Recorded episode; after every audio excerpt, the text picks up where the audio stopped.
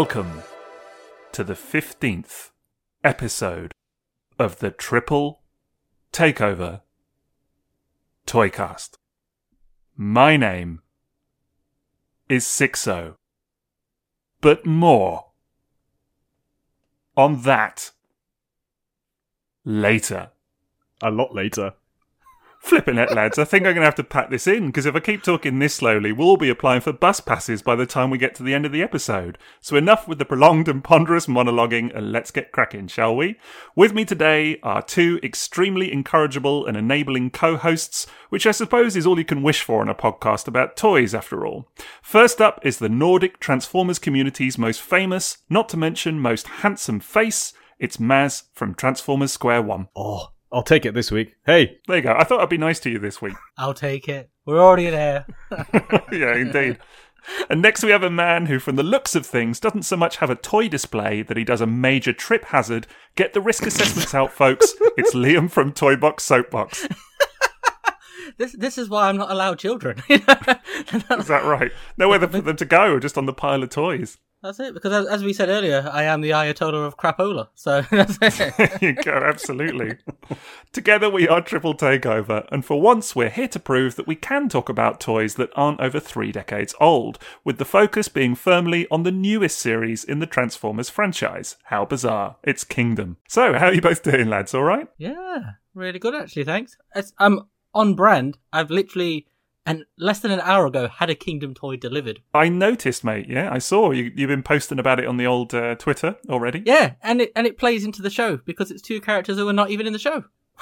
Which, which I'm sure we're going to talk about tonight. Yeah, there's some notable omissions in that cartoon. are, are you sure there's there's not like a Netflix program about some gangster that you didn't get sidetracked watching instead of like doing your notes for this episode? You, no, You're positive it's a Kingdom toy that's been delivered, not some WWF wrestler figure? no, but but you wait till I tell you about that documentary about that female boxer lady who got stabbed loads of times and shot and then got up. That's that's next episode, right? That's Yeah. it's your topic next time. You can That- uh, That's the spin-off. you can go for it. Yeah. what crap has Liam been watching on Netflix? Which ones did you get delivered? Was it is Skywarp and Sideswipe? Was it? yep, Skywarp and Sideswipe. Skywarp is a retool of Eraser, an incredible mold, and Sideswipe is a retool of himself. There you go. All right. Well, the, the long-awaited Earth mode Sideswipe, I guess. Which uh, well, that's that's a whole other topic, isn't it? And, and just to set a tease, Sideswipe has an Earth mode, unlike anything in the show.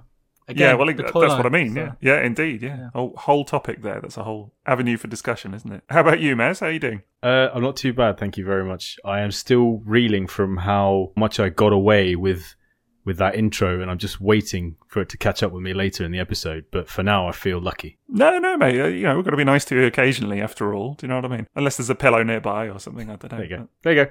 Yeah. You tempted fate, mate. You tempted fate. when we were doing uh, our Patreon Minnesota, Minnesota the other day, Sixo says, out of nowhere, he says, Maz is right. And it took me a little while. It was ticking over in my head. And I was thinking, because like the subline, uh, sub tagline of this show is normally Maz's wrong opinions. And I like, and it's actually just popped into my head. Like, I can't believe we didn't pick you up on it then. What on um, me saying that Maz was right? I, you know, even a stop clock and all of that. It's frozen in Iceland. That's what the patrons pay for for my correct opinions. is that the is that the avenue for you to be correct then behind the paywall? Yeah, open free access just gets the wrong ones. Yeah, right, I- right. I'm sure I'm full of them tonight on this topic. Right? Yeah, indeed. So, well, speaking of the topic at hand, I mean, before we get there, I should mention that, of course, this uh, episode is sponsored by the wonderful TF Source. Uh, so we'll do a little bit of a, a you know a thing about them in the middle of the episode. But uh, once again, they've very kindly uh, sponsored the pod, and we're very grateful for it as well. So do have a look at uh, tfsource.com for all your Transformers needs, unofficial and third party. So do check that out. And uh, they've got plenty of Kingdom toys in stock as well. So Liam, maybe you'll be uh, taking advantage of that later. Who's to say? You probably got them all already, right? Depends how much of this beer I get through. yeah, exactly. Well, maybe you'll have uh, enabled yourself on a few by the, the end of the episode. Who's to say? Why not?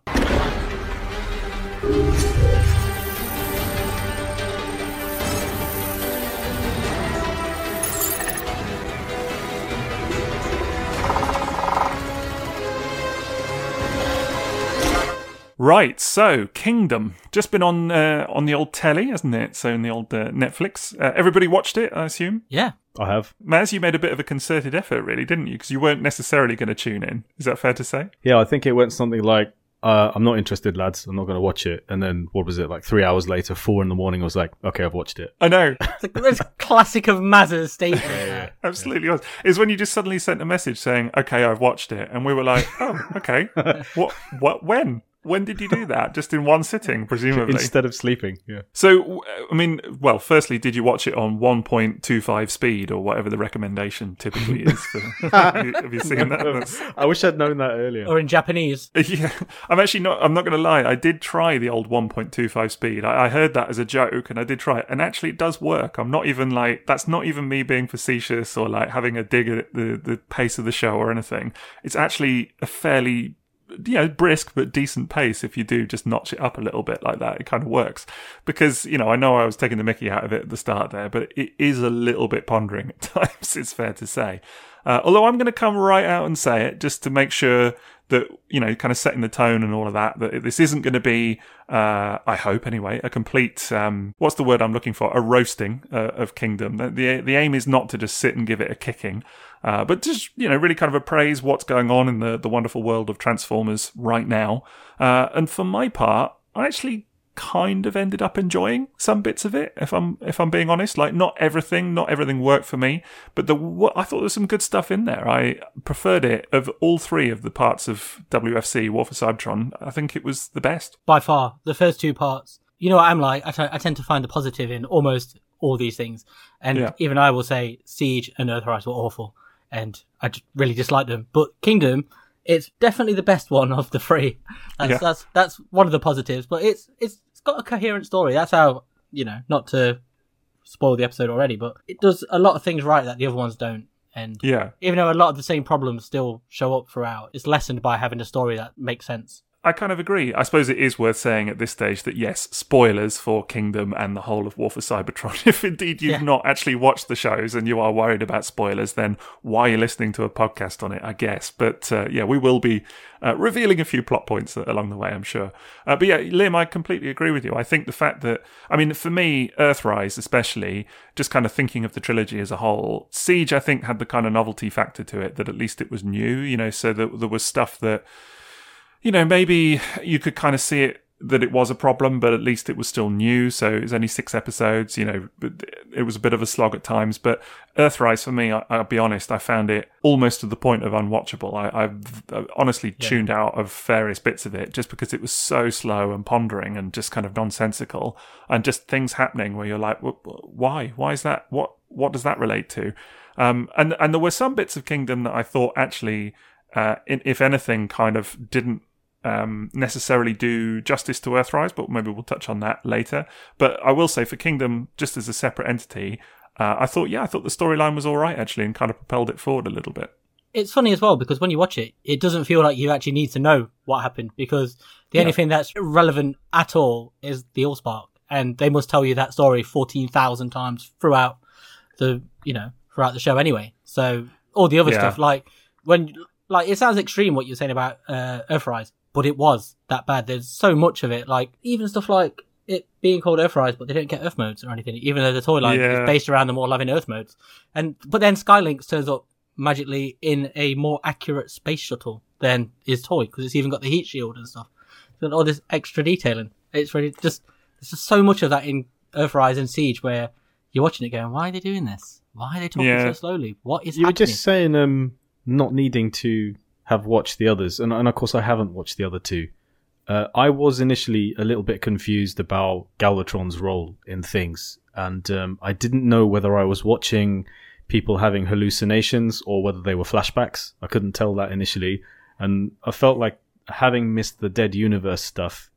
Uh, that was a bit lost on me as well, but it, obviously they they explained it. You know, we traveled through the Dead Universe back in time or something like that, and it just seemed to be a little bit of a MacGuffin that helped solve the questions I had in in the episodes. But it wasn't a barrier to enjoyment. It probably acted the opposite for me. Whereas because I saw the trailers for Kingdom, and uh, I think I had to say it very quietly. Like I actually quite thought it looked really good. And maybe that's just because I had just finished watching some Beast Wars episodes as well for our Beast Wars uh, podcast episode. So that kind of played into it nicely. I thought, okay, well, you know, I quite like the idea of seeing the Beast Wars cast next to Yeah, same, the same. the WFC cast. So what it's left me with is actually thinking, okay, so there are story elements that I didn't have any background for. So maybe I'll go back and watch uh, the other two. But obviously, Don't do it. yeah, that's the thing. It's like one of those where I read a good comic and I realize that there were things I, I, I have gaps in my knowledge of the backstory. And uh, because everyone's reading the cool comic, the good one, and then I go back and read everything that led up to it, and it's just nowhere near as good. And you're just sort of ticking off things that happened in the past. Whereas you should just stick with that amount of knowledge that the good series gave you. So maybe that's just, you know, it's it's given me a thirst for watching Transformers cartoons again, and it always happens That's whenever good. I don't Yeah. watch Transformers media for ages, and then I start watching something. I actually remember, man, I really love watching Transformers cartoons. Like, I really love Yeah. it, whatever it is. That sense really comes through in this one, I think. I think so. I enjoyed it. I mean, I, I was willing to stay up later and later. I could quite easily have watched the rest of the episodes on another day, but I just felt like watching it all in one go. So that was, it was a positive thing for me, honestly. Yeah, I, I- I think so much of that rings true for me. Uh, I think that um, you, you're right, Liam. Actually, what you were saying about stuff like the, actually the two things I thought didn't work so well in Kingdom was, and it's all the stuff from previous parts, was the Dead Universe and the Allspark. And that, that for me were two of the kind of weaker elements, if you like. The Dead Universe doesn't really factor in all that much, but even then, when they're trying to get back to Cybertron and they're like going through the Dead Universe or whatever, I was a bit like, just uh, th- there would have been a simpler way to do all of this, really. Do you know what I mean? That, to get them from point A to B, it's kind of a bit, as you said, a bit of a MacGuffin. It felt like they had to. It felt like they were forcing Right. themselves to do it because they kept talking about it. Because in in Earthrise, it's one episode, isn't it? The dead, Yeah. You know, and, and like you're saying there about, you felt like you'd missed something with Galvatron. Is it's almost blinking, you miss it, isn't it? In that It episode, is. Literally uh, very few scenes, and he's probably got more to do in this show, and he's not even in this one that much. He's definitely got more to do in this one for sure, um, and and he's a lot more kind of present in this one, um, and th- that's true of a number of things. I think the thing with the Allspark was that I, I found that episode in Kingdom that really focused on the Allspark. You know, it's got Ultra Magnus in it and all of that. That for me was the worst one by far because I just felt that it suddenly like lagged. You know, it was like actually it was moving at a fairly brisk pace, particularly the first kind of three uh, three episodes or so, and then it was like you suddenly get this lull where it goes all kind of mys- mystical, kind of Yeah. mumbo jumbo. And you know, I was really thinking long and hard about this, about what my problem with it was, because it's not that it's mysticism, because actually I think we've had it, you know, very very excellently done examples of mysticism in Transformers before that have worked well. I mean, I'm a huge fan of the G1 comic, for example, and that's got tons of mysticism in it. But I just felt that this was really I don't know, like unearned somehow. It kind of like, how does the Allspark work really? Like, how does it tie into everything? It's not really, it's just kind of, I don't know, it, it just smacks of being like a bit convenient. Like, and then obviously the fact that, you know, all the dead uh, characters turn up at the end and just make the baddies disappear. It's like, that felt like a bit of a contrivance to me. I just kind of, that didn't feel like the kind of ultimate peak of the storyline, if you like. definitely the mysticism stuff. I know exactly what you mean because when you say it feels unearned, that's exactly right. Because even though they're talking about the Allspark, it the only time it seems to feature is when it needs to do something. So Exactly. when it has to act as the point of agency or something in the plot, and it's something like it can do something, but it's never defined in any ways. It doesn't have like any clear set of rules that you can look at it and go, it can do this, it has this power. It's just catch all, it gives life to everything. What does that mean? Does it give bring people back? Does it do stuff? And it's like, no, it just gives life to everything. Everything's built on it. And then that episode, like you say, I, th- I felt with the mysticism thing as well. It that one feels like it stops the plot dead because you go from Yeah. Optimus Prime jogging around the Stranger Things wood like that, and then the next minute you've got 20 minutes of him struggling to get through a door, and that's basically all that plot is of him arguing with a ghost outside a door, and Well, that's it. about mysticism, and you're like, ah, it. I don't know. You feel like anything that's been built up, all the momentum suddenly stopped there without any real explanation. It doesn't feel like there's a dramatic point that it's built to like, where you're like, wow, this is important for these characters.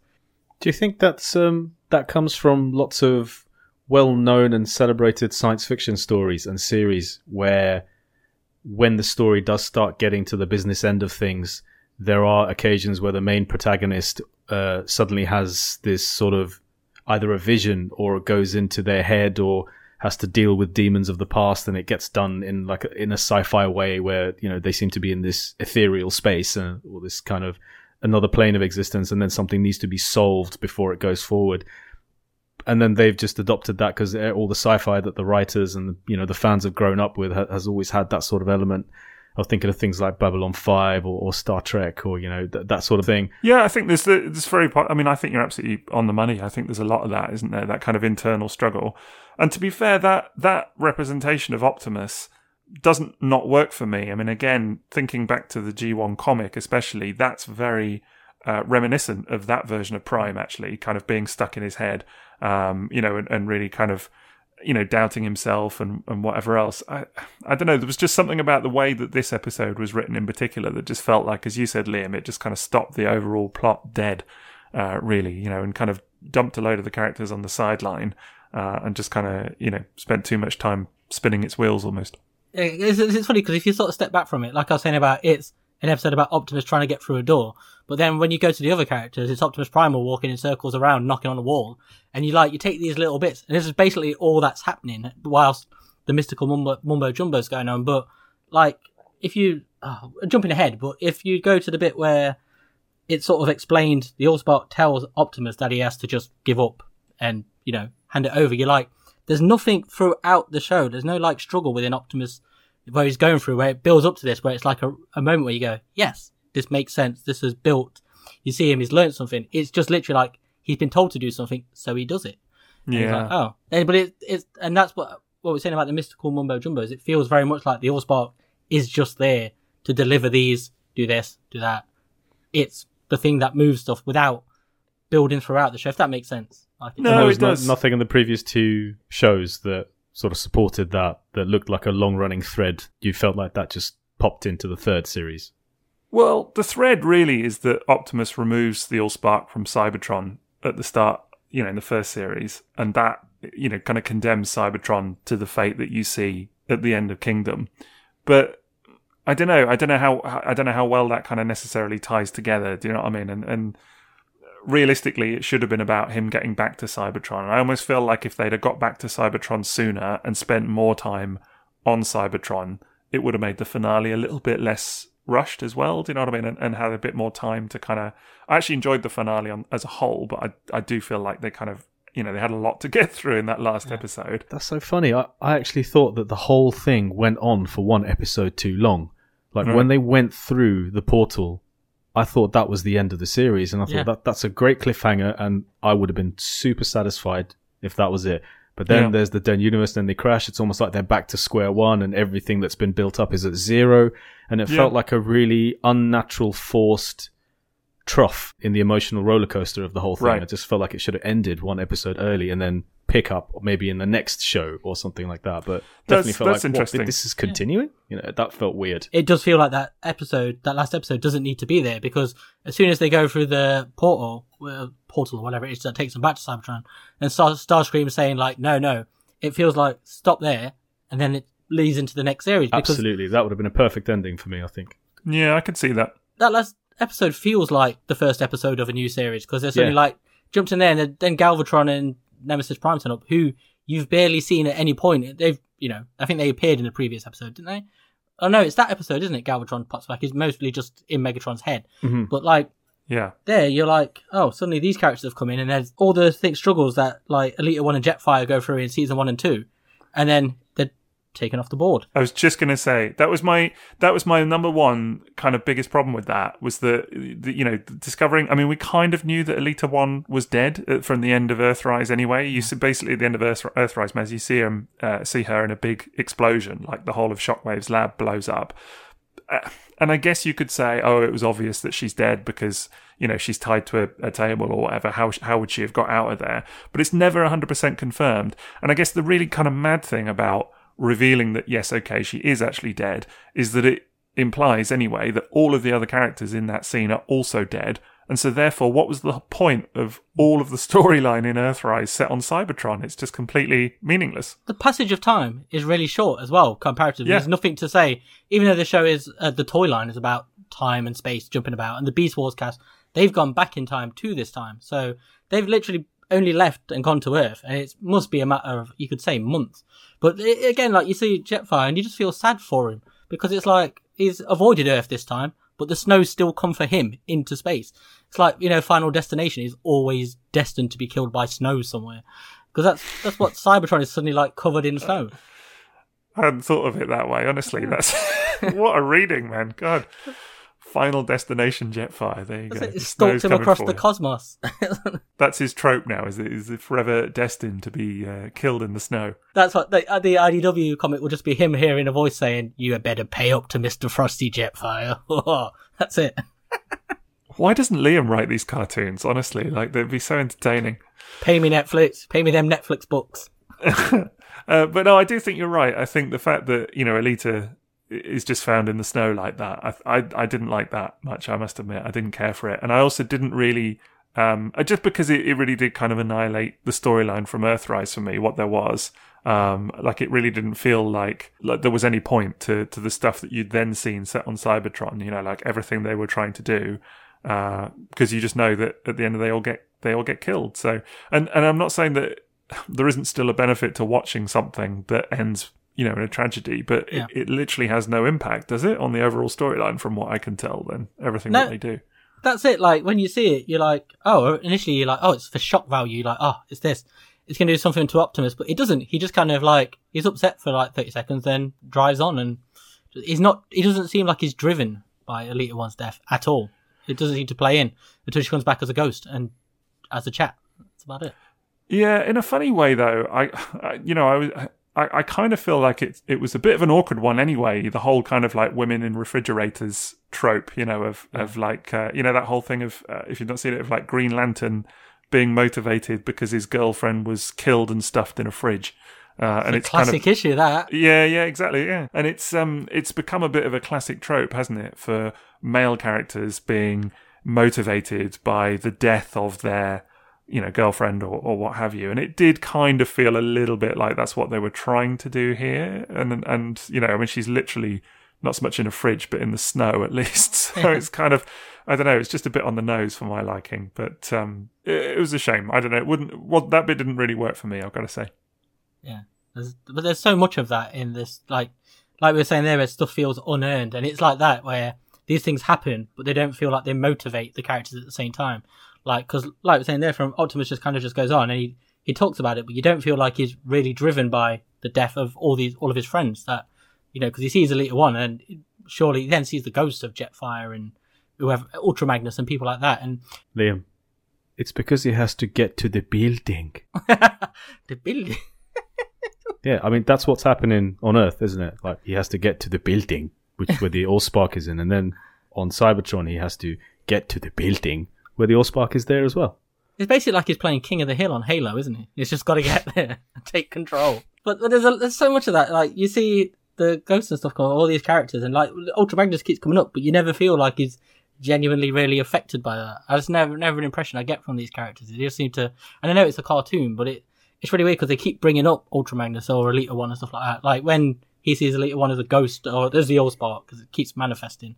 Even though it doesn't seem to know he's Optimus Prime, but it chooses things only Optimus Prime would know. yeah Do they not feature in the previous series? Because obviously seeing all these ghosts in Kingdom made me think that okay, well I've missed their deaths then, so I I've missed the their storylines and, and how that ended, and seeing Jetfire as well. So did they not feature in the previous series to any significant degree? Then? Oh no, they did. They were quite big characters. That's why it's really Okay. weird that they they have like the first two series. They keep going.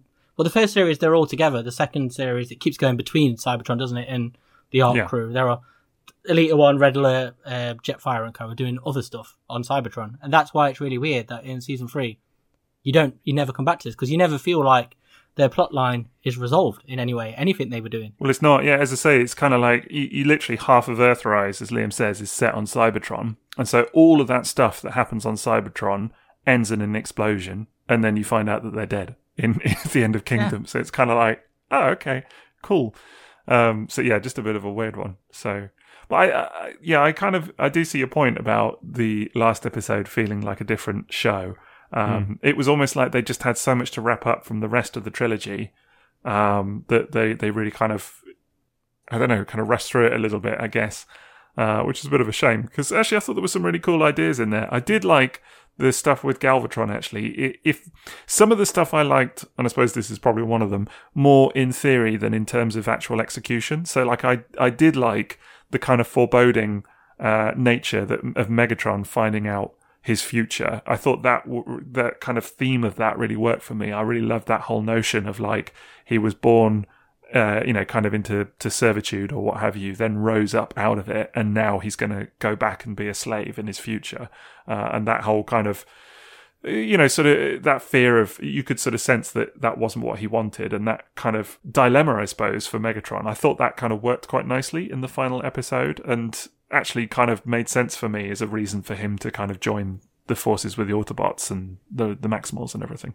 I, I like the way he had that realization and then was shot off a cliff straight away. That made me laugh when I rewatched it again. You know, you know he's suddenly like, "No, I'm taking control of my destiny." Then just like, and he goes flying off That's- the cliff.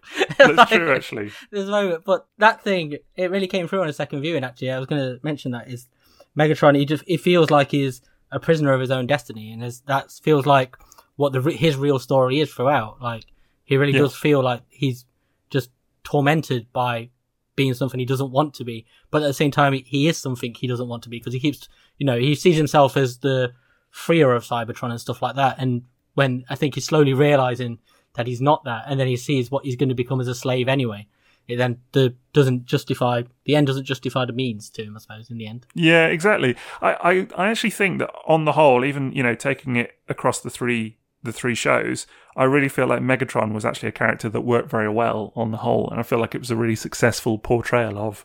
Uh, you know, classic G1 Megatron, if you like, under a kind of new light. They took some inspiration, I think, from the comic, as I say, the G1 comic in some ways, the kind of, whole kind of gladiatorial aspect and all of that in his backstory. Um, but I, I really feel like they made him not sympathetic in any way, but they made him a little bit more three dimensional almost. Not just, it didn't feel like he was doing this just for the hell of it. You know, like it felt like there was a kind of reason to his mission almost, which is something that you don't get in every Transformers uh, cartoon, it's fair to say. Exactly. Then you had like the Matrix was making him more and more crazy as well, and I quite like that little bit. It reminded me a lot of um, Thunderwing in the Marvel comics, you know, where he was just going Yeah. mad with the Matrix. But there was a lot of that, but it was quite subtly done through this, where you didn't pick up on it at first, and it came to the fore later. But I like the way it was amplifying his like almost like a not like a drug addict as such, but it was he couldn't stop. He always wanted more, and you hmm. know, and so that manifests as how he's trying to free Cybertron and the steps he was taking, like melting down his own mates to make a spaceship because he always wanted more. He always had to go further and further. And then I noticed the with the Matrix was making him do that as well. He was always like, "No, I need more." And then he's going back and reading more of time, even though he's been told it could screw up the future and stuff. And it just feels like it's just amplifying all those effects or personality Yeah. change, should I say. No, definitely. The Transformers will return after these messages. So it's time for that bit of the episode where we talk a little bit about our sponsor, which is tfsource.com. And uh, as ever, we're going to take a, a little look at their site and see what they've got going on at the moment. Because if you've never been to TF Source, they've got all kinds of Transformers toys. I mean, have they got you covered? They've got third party stuff. They've got some vintage items as well. Uh, they've got all of the kind of new stuff from like 3.0 and exciting things like that. Uh, loads of Kingdom toys and WFC toys and some weird and wonderful stuff on, on there as well. I'm looking on there at the moment, Liam, in particular at that Toilet Bots set. Didn't know if that might be your kind of thing. I, I was waiting. He's getting like- tagged on Twitter now with any All of the time. remotely Toilet toilet, toys. related products. It's like, oh, Liam, check this out. I'm so happy. I'm changing my username to Toilet Box so much Toilet Box. because I'm, I'm becoming a toilet guy. Bog Box. like- I can't even remember how it started. But uh, hmm. yes, I've seen those third party toilets. I have no inclination to buy them, people. You can't remember how it started. It was you saying, "Oh, I thought I, I've been looking for a toilet from Masters Yeah. of the Universe." Wait, wait, wait, why would Masters of the Universe Oh, have a the, toilet? the What- Ghostbusters toilet, wasn't it? If it was Yeah. Okay, yeah. Your all right. Jurassic Park needs. Old toy bog, soap bog. It must happen once a week now that somebody tags me in, oh, Leo, have you seen this transforming hmm. toilet or this other toilet toilet? I'm like, there was a model kit the other week, like really accurate toilet model kit. Well, drawing you back to the sponsor segment, there is Oh, a yeah. set of toilet bots on the front page of TF Source there. They're doing the rounds at the moment. I keep getting tagged uh, on, on social media and people tagging me in the, those toilet bots, and I'm like, I ain't buying them. Welcome to my world. Do you know what I mean? Like, but, you know, it's fun for people that might want them. They, they are there. Uh, anything else that's taking your fancy at the moment? I've got my eye on that um, new X Transbots uh, Deathsaurus. I think that looks pretty amazing. They've got a pre order up for that at the moment on TF Source. I think uh, for me, and it was unexpected and annoying, is the. Um, I don't know if they've actually put a pre-order on, but looking at the front page, I'm seeing like a couple of Diaclone items, and then obviously we've Oh, just yeah. had that powered convoy reveal today, and I was like, I, I don't want to go there, but it looks amazing. So- The second I, I saw still- it on Twitter, had to was tag like- you in it. I knew. Yeah, yeah, I yeah. knew. I mean, it's just great, isn't it? It looks amazing. And also, I never got a chance to have a go with uh, the Battle Convoy G-Max. And, you know, that just looks fantastic. And that with the powered convoy gear, it's just, I, I would normally be all over that. I'm actually sat here with the battle convoy by my foot, waiting to review it. Believe it or not, from TF Source. So there you go. But I think I mentioned it last time, but I think um, it's the fans hobby Meg Tyranno, the Armada Megatron. Yeah. That's uh, every time they post a video of that, I'm I'm more into it, and especially that really satisfying one where you could press down the button and push his shoulder treads in. I've watched that one repeat. so yeah, that looks that- cool. that's uh, that that's cool. something that catches my eye on the page as well. Uh, interesting. I noticed they've got um, Scorponok up again for uh, old Earthrise Scorponok for uh, in stock. They've got him back in stock, so that's a possibility. So he's not still down that hole where he was supposed to transform. yeah, It's not the last of the Scorponoks then. yeah, but yeah, he's he's back in stock on TF Source. I'm quite looking forward to Kingdom Pipe on top of it. Uh, that, that toy yeah, looked yeah, really good. Yeah, of course, yeah. And Is it Yeah. Kingdom Pipes or Puffer? Isn't it like a Puffer? no, there's a puffer as well. They've got both. There's a Kingdom Pipes Yeah, where both. he comes with one of his pipes. So maybe he's just pipe. Hmm. there you go, pipe. Uh, Well, can you um can you insert like a, a fossilizer bone in the other one? His bone pipe. Think we- pipe and pipe and bone, yeah. pipe and bone. pipe and bone man. He's carrying a little wagon behind him, pulling it. It's like Steptoe and Son. Sorry, everyone. Go to anyway, yes, exactly. This has been our sponsor segment for for the podcast. There you go. Very professional. But after that, you've really got to go and visit tfsource.com, right? If only out of pity because they've uh, they're, they're sponsoring us, Burks. Do you know what I mean? Talking about pipe and bone or whatever. go and check them out. tfsource.com. They're pretty good. I'm dead. I'm dead. We now return to the Transformers. Uh, let's come on to the Beast Wars cast because I think that's probably one of the, the kind of really interesting aspects of this show. Uh, and like you, Maz, it was one of the aspects that I was most excited to see because I really just, I don't know, more than anything, was just super keen to see some of the old favorites in new animation. I just thought this has got to be fascinating, right? Like there was a part of me that was slightly dreading it. Like, please just be good, you know. Please don't cock it up. Um, and actually, I think they did they did all right with it on the whole. There was a, a couple of you know a couple of eyebrows raised along the way, which I'm sure we'll talk about. But I don't know what what were your thoughts on those guys? I liked it. I really did. I th- it was um, kind of made me realize how, having had no attachment to Beast Wars previously, and then having watched the show and done doing the episode, um, how much I actually cared about the cast and how nice it was to see them there at the same time as the WFC cast, especially like um, Airazor and Tigertron, who Yeah, from where I saw up to Beast Wars looked like they had been killed and they weren't in the story anymore. So that was nice. It was almost like seeing friends again in, in some some fashion. But uh, I thought they were really well handled, and I think I probably preferred them to the WFC cast, with the exception of a couple of characters who I thought came across really well. And I didn't, I wasn't as offended by the VO as I know some people were.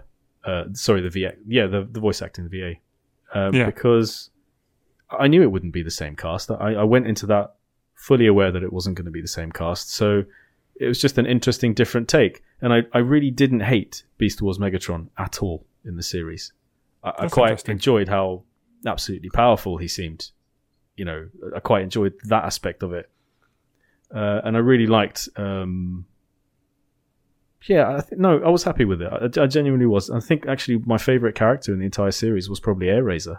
I think. Yeah, um, she I was think her character model was utterly gorgeous as well. I think that was the one I felt most inspired to go and buy a toy of. Uh, so It's a nice I- I toy as really, well. It looks great. I mean, her her character model was, was stunning, and I really liked her her her role in the entire series was was really nice. Big plus for me that was. Yeah, I, I totally agree with you. I think when I was doing a little kind of, you know, mental rundown of it, she was the one character I thought, wow, you know, they've really kind of done something with her and made her kind of front and center, which is funny because actually in the original cartoon, um, I'm not saying she was, um, in the background so much, but she definitely wasn't front and center in Beast Wars, was she? She was kind of, you know, a bit off to the side or whatever. So it's great that actually they did kind of put her a, a little bit more at the forefront of it in this one, I think. Uh, yeah, and I, I agree with you. I think uh, some, some characters I thought looked better in the animation than others, and I thought she was one that looked fantastic. I just thought the design, everything, uh, and it is a really nice toy, so uh, as well, so that helps. That's one I'm hoping to pick up. Uh, Megatron is an interesting one because I got to say I I struggle with it a little bit. I'm not gonna, not going to lie. The the voice acting on him didn't work for me. Um, I didn't hate it. I'm not like you know some people have been, as you said, really offended by it. I, I kind of I have an interesting relationship with some of the voice acting because, like you said, I knew it was going to be new voice actors. I knew it was going to be different to the mainframe show, and I was fine with that. So actually, something like Dinobot, I really liked because it sounded nothing like classic Dinobot. You know, it sounded nothing like Scott McNeil. Um, you know, and this kind of raspy, uh, you know, uh, thing that you get from the '90s show. Uh, and I like that it sounded completely different. I had a few people saying that they should have swapped the voices of Tigertron and Dinobot, and I was cool with it as it was. To be honest, I didn't. That Agreed, didn't bother yeah. me at all. I thought Dinobot had one of the best voices in the Agreed. entire Yeah. show. I thought Absolutely. excellent. Like I like it more than the original Dinobot because it, it Right. his act- the guy the voice actor doing that was just excellent. Like everything sounded really good. Yeah, I would I would totally agree. I think he nailed his lines. He had the right level of uh, kind of sadness to him, but also kind of empathy as well. Uh, but toughness, you know, I, I just thought it was great, really, really good. And and again, I liked it because I thought actually the character of Dinobot erred quite a bit from um, from the original portrayal as well, which is interesting because they even took some of the lines of dialogue from the '90s show, but still the character felt quite different. You know, he didn't feel like a rip off of what we'd already seen. Um, His death scene had a few um, classic lines, didn't it? Or Oh yeah, oh that? very much so, very much so. Yeah, I mean they they lifted some, they actually took lines of dialogue, you know, the some of it directly out. The whole thing about you know it being ironic because he's got no choice at all and all that was just directly lifted from uh, the original script. Um, and I don't mind them doing that. I kind of like the homage of it, and I thought that actually on the whole the death scene was quite well handled um, and and worked. Um, I think it's one of those where it's probably best to not compare it too much, uh, as much as it is a homage. Uh, it's probably best to just take it on its own value because nothing is going to top Code of Hero realistically from the original show. Um, but I still thought it was good. I, I don't think it's in the same. It's not going to go down in the same league as Code as Code of Hero, but it still doesn't make it bad if that makes sense. It still did a good what it mm. needed to do. It is quite weird. There is something there that's weird. It's like you're saying about him dying and stuff. It was quite well done, but the scene immediately before it, when he runs off with the Matrix, when you see him, he's sprinting away and he looks fine, but the camera hits literally the very next like transition is he's limping and on death's door as if loads of times passed. And this is a, a strange thing that happens earlier as well when Starscream lobs him off the cliff and you see him falling. And in the very next scene, it cuts to him and he's just walking through the Stranger Things forest again, or Misty and whatever. And he's just looking around like everything's normal. It is this weird. This is one of the things I was trying to pick up on earlier. There's this weird disconnect sometimes from the way it moves from scene to scene. Because if you watch that scene with Dinobot again, when he takes the Matrix, he's bit his arm off, obviously, but you see the way he moves. He looks fine and healthy. It just and he runs off, but it's literally the next one. He's like on death's door. It's really strange. Also, hmm. fantastic Jurassic Park reference in there, by the way, with the way the Me- Megatron as a T Rex comes out of shot Yep, yep, yep. and picks up the that. Velociraptor and shakes it around. Yep. I was there in my head going, dun, dun, dun, dun, dun, all of that, uh, It and it just holds him. I was like, it's so perfect. Yeah, it was cool. Did you get the feeling throughout the show that this was a fan produced thing? Did you get the feeling that this was very heavily in, you know, like some of the people who were the writing staff and they had a very big influence on doing callbacks and it kind of unfolded the way you expect it to unfold if fans were writing. And that's no uh, that's no comment on the quality, but just rather the content and, and how it was pitched and and like you say, the references to, to certain things and the specific lines from iconic characters that were recycled in the show. Yeah, yeah. There's a lot. There's so many references, but the way they're put together feels like somebody's got a show and they've gone, "This is my moment to get everything I've ever loved about Transformers into one show." And I don't mean that in a bad way, but it's because the way it goes through things, there's so many references, and you can tell that people working on it love Transformers, even if there's a lot of things you don't like or a lot of things you disagree with. There is there's just so much in there that it's really obvious that they are fans. Yeah, I think so. I think it's very it's very obvious, and in fact, some of them definitely are. Like, there's been um, you know a couple of them on Twitter and things like that, and kind of talking about it. And there's you know definitely some references um, in there. I mean, I think that shines through, as we said, with stuff like Dinobot's death scene um, in there, and there's lots of G1 references in there as well. Um, I don't know. For me, it worked. Like, I think a lot of the nods to the past uh, were pretty good, actually. I don't think they were too ham fisted. Um, there was maybe a bit too much of it at times, but I thought they strung it together in a, a fairly kind of coherent story, so I didn't really mind it too much. I, th- I think the way some of it is gets a bit distracting though, because there is so much of it, and it doesn't go in the way you maybe sort of think. Not that it should go, but the way that it would flow. Like the way sort of the arc is there, and there's all this stuff. It feels like the arc's only there to get that shot of it, you know, in the side of the volcano, Hmm. rather than it being there as the Autobot ships that's carried them to being deactivated. Because obviously that doesn't happen, but it's all really fast, if that makes sense. It and that's kind of one of those things like you've got Unicron in there, but he feels like he's there because he's got a toy, and rather than having like a major influence. And there's a lot of stuff like that where, even though it's there, for, like the Unicron stuff, it's there to foreshadow and stretch the story to probably later seasons, but because there's so much of really major iconography in it, it, you see it and you know what it is from something else. And so it becomes quite distracting in the way it's strung together sometimes, if that makes sense. No, yeah, I get that. I get that. So, did you spot some of the references uh, right at the start in the first episode? Uh, the little flashes that Optimus has. Did you see that? Oh, yeah, yeah, there's little visions of the future. Yeah, yeah. it's- Well, yeah, little visions. He actually there's if you pause it, it's really, really kind of quite weird and cool actually. Like if you pause it, he's having these little flashes and visions, and one of them is of his own death in the 1986 movie. So it's, I mean, you can quite clearly see it if you freeze frame. Uh, there's uh, like the the top down shot of that Optimus on his deathbed with like Hot Rod and Perceptor and all of those guys stood round him in a little circle. Um, there's that. There's a there's But Ultra Magnus is dead. yeah, I know. Yeah, yeah. Well, it doesn't make it. It makes no sense in terms of continuity. I mean, it's clearly, you know, it was kind of, is this the future? But it couldn't possibly be the future because, you know, there's too many things that don't work in terms of the continuity or whatever. Um, but then there's also uh, a little clip of them uh, arriving on Earth, and I think it's supposed to be possibly Sparkplug and Spike, uh, or maybe even Buster Witwicky from the Oh, yeah, I've seen the screen, I've seen screenshots of it. yeah, it's it's not really clear what, what it is, but it's kind of it's Optimus and some humans, and there's Bumblebee in there as well. Uh, there's a little clip of Menasor, um, like G1 Menasor, um, in there, and it, but it's all literally split second stuff, and then it goes. So I missed all of that. you you would unless you yeah you would honestly you could you could blink and it would it was gone. It was just literally like Optimus is chilling out in his bedroom, and then suddenly has a couple of little visions, and that's it. I think that's it with a lot of the references though. What I was trying to say was like, you sort of see stuff like it, it almost feels like it's trying to tell you this is a retelling of like say, G1 and Beast Wars and stuff, but in a slightly different way. But as soon as you start thinking about it, you're like, well, this if this is the arc and it's crashed now, but they've then gone back and flown to Cybertron, does this mean they get back in the arc, come back, crash, land in the volcano, wake up four million years later, then become cars and stuff like that? Because of the toys as well. But and it just feels like they're saying it's almost like this was the bit before, and then once they get there, you're like, well, how would they then get back to that bit of the story that it feels like they're trying to say is going to happen in the future? Because Megatron's reading the stuff on the golden disc and stuff like that, and he's talking about, he seems to be talking about the distant future as if he's, you know, the far, far future.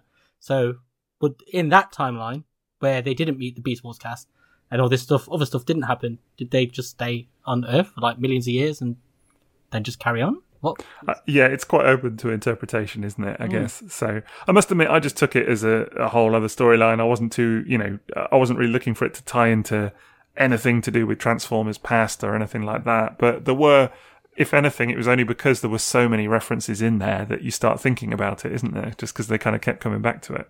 Yeah, that's that's exactly it. Like for me, I, I wasn't expecting it to tie in or anything, but because it's constantly throwing like little hmm. breadcrumbs about other things, but then you sec- the second you start thinking about how that applies to what you know, and it's like, but then that couldn't work here because these other things have happened. It's a different timeline. Like- Like I was saying about Sky Lynx and Earthrise, like when he turns up in a very accurate shuttle with the heat uh, shield around it and stuff, and you're like looking at it going, but this makes no sense as to how this could have possibly Yeah. ever have happened. The, the, the, if anything, the ho- the kind of whole show almost feels like it was written with the Leonardo DiCaprio pointing meme in mind, doesn't it? Because it's just like people sat at home going, ah, I, I, I know what that is. Do you know what I mean? Or like freeze framing it or whatever. So It's, it's like the Uh, writers o- Oprah going, "You get a G1 reference. You get a G1 reference." exactly. reference. You get a Beast Wars car." Maximals! Autobots! Maximize! Does that mean transform? Just coming back to Beast Wars again, because I, I just wanted to make a couple more points. I was just going to say um, the Golden Disc was the funny one for me because it kind of I liked some of what they did with the Golden Disc. This was, I suppose, for me, uh, sort of symptomatic of kind of the the whole show in that it worked. The Golden Disc, I thought, on its own, you know, just taken as a separate entity to anything else. I liked what they did with it and how they worked it in. The problem for me was that it gets very confusing when you then also have the Matrix and the Allspark and whatever else was a MacGuffin in there as well. And it just kind of felt like there was almost too much mythology and future things and this and that and hang on what, what what's how, how does that tie into that? Do you know what i mean? And it was kind of i don't know it was that was kind of the maybe the thing with the allspark again really that by the time that got wheeled out again and ultra magnus is you know doing his like flying t pose or whatever that it was kind of like hang on a minute weren't we just focused on the matrix a minute ago and that was the big thing and before that it was the golden disc and i don't know just almost too many MacGuffins for me, really. But I did think that actually the, the, the golden disc itself worked quite well. Yeah, it, it doesn't let any of them feel important, does it? I think that's sort of the, the the crux of that show is there are so many of them, you're never really that bothered about any of them. Like the Matrix and the like the Golden Disc and the Allspark, they all feel very much of a muchness because there's so many, and you're like they're like this is the ultimate one, but then what's, what's that one? Because I think the Beast Wars cast even say it at one point, don't they? Like uh, they're talking about one of them being the ultimate thing, and they're like, but what about this other ultimate thing? Like because I think they're after the Golden Disc, aren't they? And then the Autobots are talking about the Allspark, and they're like, well, what's so good about the Allspark? Yeah. That's where DiCaprio's pointing. He's like, Yeah, exactly. That's when the writers are going, hang on a minute. you know, maybe we should uh, acknowledge the absurdity here a little bit. So, maybe we bring in the Dark Matrix. yeah, God, don't. Yeah. Yeah, just a, a lot of stuff going on.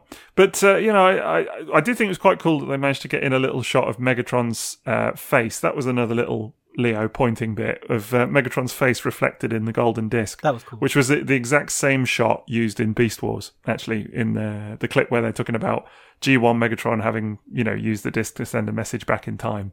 Um, so yeah, that was kind of cool. So there's lots of little nods to, to Beast Wars in that. It felt to me like the, the people writing it clearly had a lot of love for uh, the 90s show, quite clearly. Um, and that they, they lifted a lot out of that. And it felt like they, um, as you said, Maz, actually, I think in many ways they made the Beast Wars cast very likable on the whole. Like I felt like they really wanted to write for that cast and, and make them work. Um, even the stuff like with Rhinox, for example, you know, being like the most capable uh, transformer Yeah. who ever lived. Yet again, you know, is, are you a super genius? You know, and all of that. is- But I felt like I couldn't place what they had based the G1 cast on. Do you know what I mean? I was trying to say, well, it must be maybe like an influence of IDW or something like that. But then again, it wasn't completely consistent with that either. yeah, So, you know, obviously Bumblebee didn't match up entirely to his original G1 depiction because I think he was a bit more heroic here and a bit more in line with what a modern Bumblebee depiction in a Transformers cartoon would be since the movies. Uh, since Prime, since Robots in Disguise, Cyberverse, that sort of thing. Wait till you see Siege. Well, okay, if, if I'm allowed. Uh, then no. yeah, then Wheeljack obviously seemed a bit more like a mad scientist that like deliberately screws things up or just is is a little bit incapable. Maybe that's quite consistent in a way. Hound, like his his appearance was, um, you know, I, I wouldn't have equated that to what I know of Hound in previous media that I've that I've consumed. Mirage was quite close actually, and actually quite loved Mirage in it. I thought that was really cool.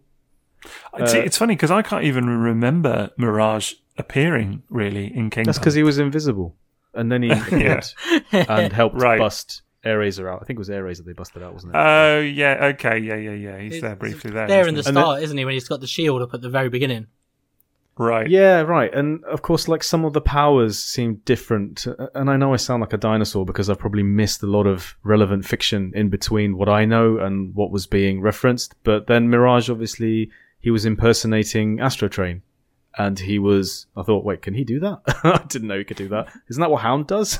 but then uh, Starscream was going invisible and stealthy. I was like, wait, c- can he do that? Is that Mirage who just walked in? No, it was Starscream. Wait, I didn't know he could do that. Okay, I've probably not read a tech spec well enough somewhere. So there was definitely, I was getting feelings like that with the G1 cast that um, it didn't completely uh, relate to what I knew of their capabilities or, or their personalities. And I was trying to place each one, wondering if they were all lifted from one source or whether they had cherry picked particular incarnations of those characters.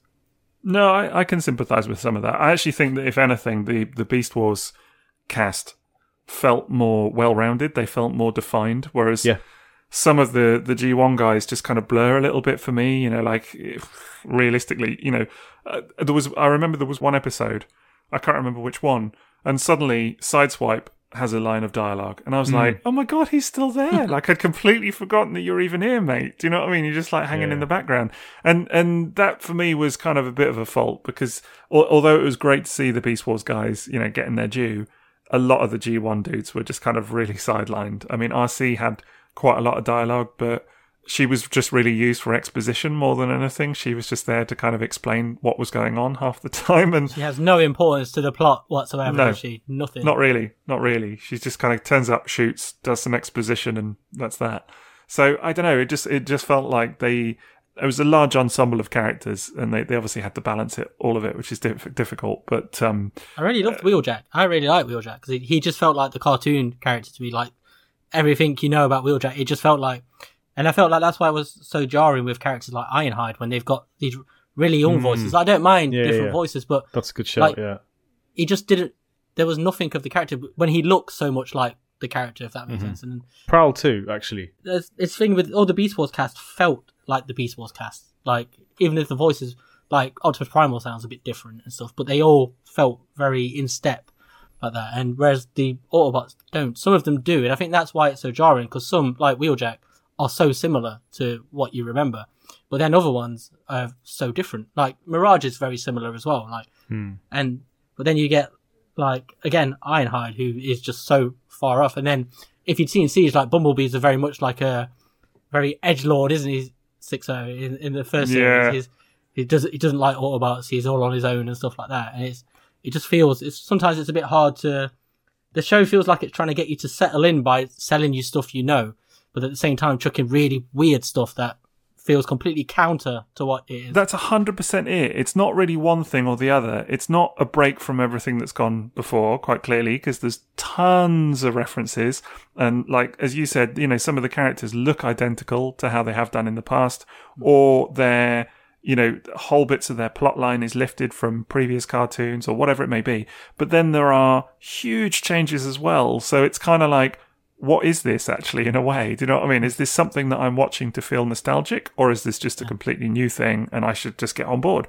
And, and either of those is fine. I feel like sometimes that works, you know, like, and again, I would use the example of Dinobot, who to me mm-hmm. felt quite different as a character, but lifted a lot of the old Dinobot storyline and had a new voice actor. So there's, there's a real mix there for me of new and old.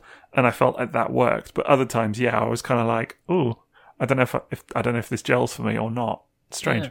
And with someone like Ironhide, not to keep going back to him, but he doesn't get a chance because he's such a background character. He doesn't get a chance to do anything new to become something new. There's no Yeah. new, nothing added to him. So the only thing you really see of him is what he looks like, which is the old Ironhide, really, just with a little bit more Cybertronianness to him. Except for when he talks, and you're like, it doesn't sound anything like. You that's it. I think that's it exactly. I didn't need to have more G1 cast in that. I didn't feel Yeah. like any of the G1 characters should have been used more. I didn't. But when they did say something, uh, some of those inconsistencies with what I knew of them in a show that, like you said, is trying to ground you in recognized past history, uh, it didn't it didn't gel for me. I guess um, you know they, they obviously focused on Starscream and Soundwave, Megatron, and Optimus, Yeah. and then obviously like the the Bumblebee, he did seem just there was nothing jovial about him. But then that's not the Bumblebee you've come to know in recent media anyway. This is his cheeriest version as well. Well, Prowl, in a way, Prowl would probably be the most uh, consistent because he was almost like very little in the original G1 cartoon, and he didn't have like a very uh, extreme personality in the cartoon originally. So that didn't feel so jarring for me. But I think Ironhide is an excellent example. The weird thing, of course, about Bumblebee is that they put him front and center, especially in again some of the previous two chapters and that. And then he doesn't even have a toy, does he?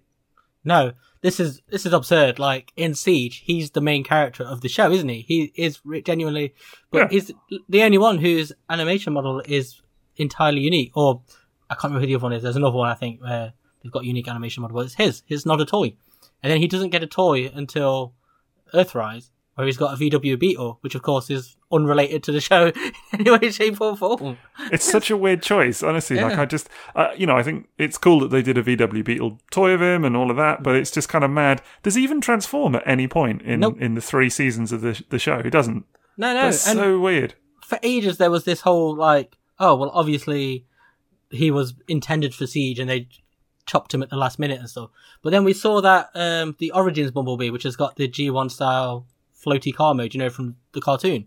The lemon. Yeah, It does look like a lemon. It does. Oh I've always God. thought it looked like a lemon. Yeah. I never thought of that before. It really does look like a lemon. it's frisbee. That's what it is. Yes, lemon frisbee. But uh, but like you see that toy, and it looks nothing like the Siege model. So it's not that either. If they made a toy, it's clear that one. It's really strange. It's so strange. It's a weird one for a toy line that is so closely modelled to the show as well, you know, and it's it's weird where there are those departures from the toy line to the cartoon. Um, you know, I mean, uh, you see it in stuff like we were talking the other day, weren't we, about the color of Optimus's boobs, for example, you know, being a bit of a, bit of a departure, because we were talking about the old three zero toy that's now come out that has the green boobs, uh, whereas you know the the siege toy has blue boobs. Your video of Um, that was lovely, by the way.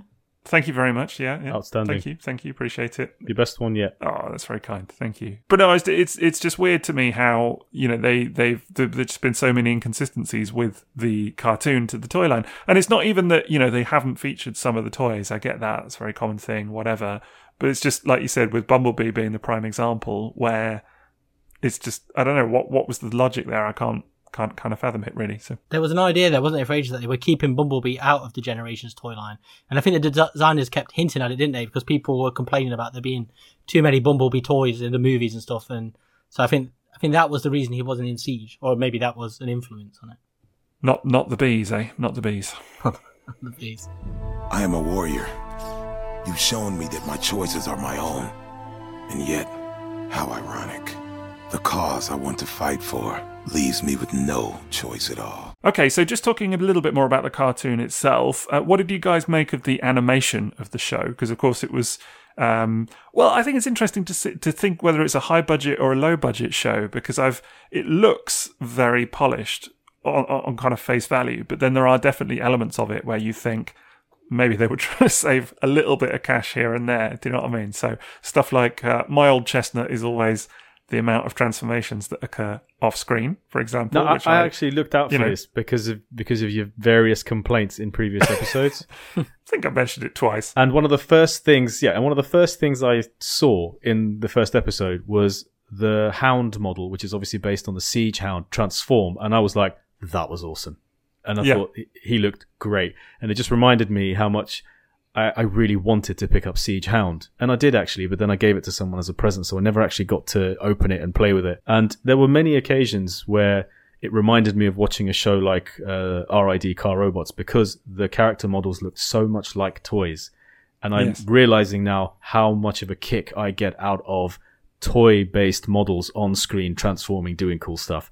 And it inspires me to want to buy toys. So I was thinking when I was watching Airazor, I was like, if the toy really looks like that, that must be a super cool toy to have. And that's something I'd consider buying. So every time I did see very toy based models on screen, it reminded me what I like about Transformers cartoons. And that was definitely evident in the show.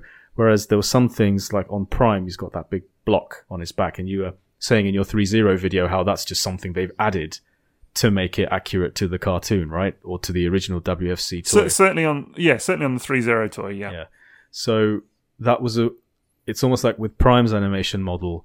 That was a reminder to me why sometimes on screen artists take liberties and don't represent a character entirely like its toy. how they, they may have taken a bit more stylized view of it and made him a bit more dynamic looking, whereas he looked really bulky and clunky to me sometimes on screen in terms of his character model. But it worked great for, for I think it was Prowl, and it worked really great for um, Hound. But then I was seeing elements of Astrotrain where he looked supremely clunky and looked Yeah. a lot like the toy. I was like, but I appreciate that they look like the toys. And transformation wise, there was one part where Starscream landed out of the sky into the Stranger Things forest, and uh, and he transformed and he was sliding, and then a bit more of his transformation took place, and I thought that was awesome. Like that looked really great. So I, I- did feel like there was more transformation in there, and what I did see of it, I really liked. Yeah, I think some of the character models definitely work better in the animation than others. Uh, I think there are some. Actually, it's funny because you mentioned about Optimus, and I have thought that before that he sometimes looks a little bit clunky on on the screen. Uh, I think the head sculpt looks amazing. I think they've done a really good job with the head. Uh, although the mouth doesn't move enough for me and stuff like that, so it could you know could be a bit of that, but that's by the by and by. But um, the one thing that I don't like about the the way Prime moves is his um, his abs. He's got Yeah, the meg- way they stretch. That's a real problem. it's awful. yeah, oh, the twisting. Yeah, exactly. It's so weird. So Yes. weird. Cog in the earlier ones, it's horrible. Yeah, Me- Megatron does it as well, and it's it's Yes. really off-putting. I find It's in whenever the they walking walk. scenes when they walk towards you. Yeah. I noticed. I was going to bring that up too. That was the other thing I wanted to say. Absolutely, the abs. There is a reason for it. Go on. and it's not just that it's cheap. And it's something you were saying there about uh, Optimus Prime's backpack and how they look so much like the toy. And it's because someone is probably screaming this right now, but it's um it's because they use the CAD models, the same CAD models as the toys, don't they? That's what Yes. they've done through the show. So that's why they all look because you can see all the the five millimeter hmm. peg holes, haven't they? You can just see they filled them in with like the barest of like design elements and stuff. Just fill those holes. That's all it is. But that but that's why they look like. That's why they move because they've basically just taken those and added a little ZBrush over the top, give it a bit of polish. But that's really all it is, and I think that's and I really like that because it feels like the toys I have. You know, Yeah, but, You but your of- toys don't contort that way. Like your toy has has a waist swivel, and the entire grill would move to the side, not just the top part of the grill looking like. you don't know how my toys move when I'm breaking them. It was like someone had applied free transform in uh, in Photoshop, and it just thought It like, really was. skew, like they'd skewed Yeah. the middle of him. It really was. It was someone had got that brush and just kind of like mushed it a little bit. It was just really weird.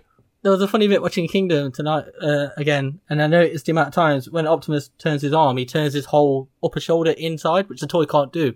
So like where the Autobot logo is, is facing in like that, and that's how he turns his arm. And I was like, but he's got the upper bicep swivel. Why didn't they just use that for the arm?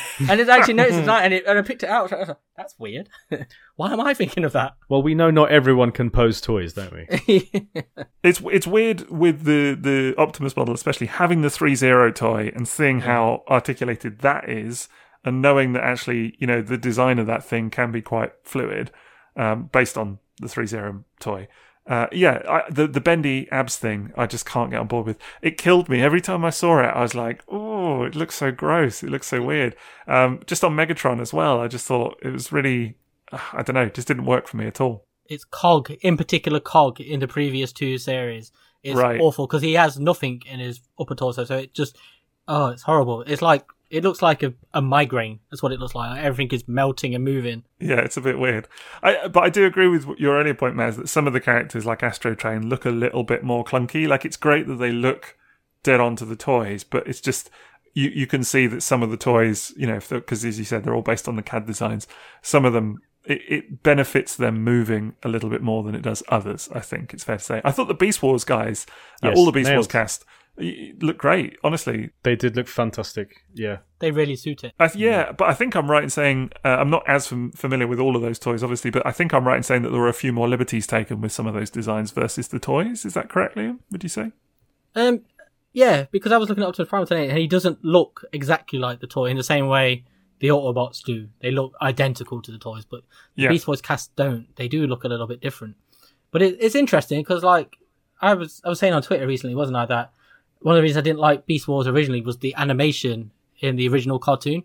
Because to me, it just even when I saw it back then, it looked outdated. But seeing them in this show, like, I really enjoyed seeing those characters here. And it's weird because when we talk about like the bendy animation and it looking like the toys and clunky for the Autobots, Didn't, never felt like that with the Beast Wars cast, and I really enjoyed seeing him in a way I never did. They really suit it. Hundred percent agree. I thought all of the Beast Wars cast honestly looked stellar. The way they moved, I thought was really impressive.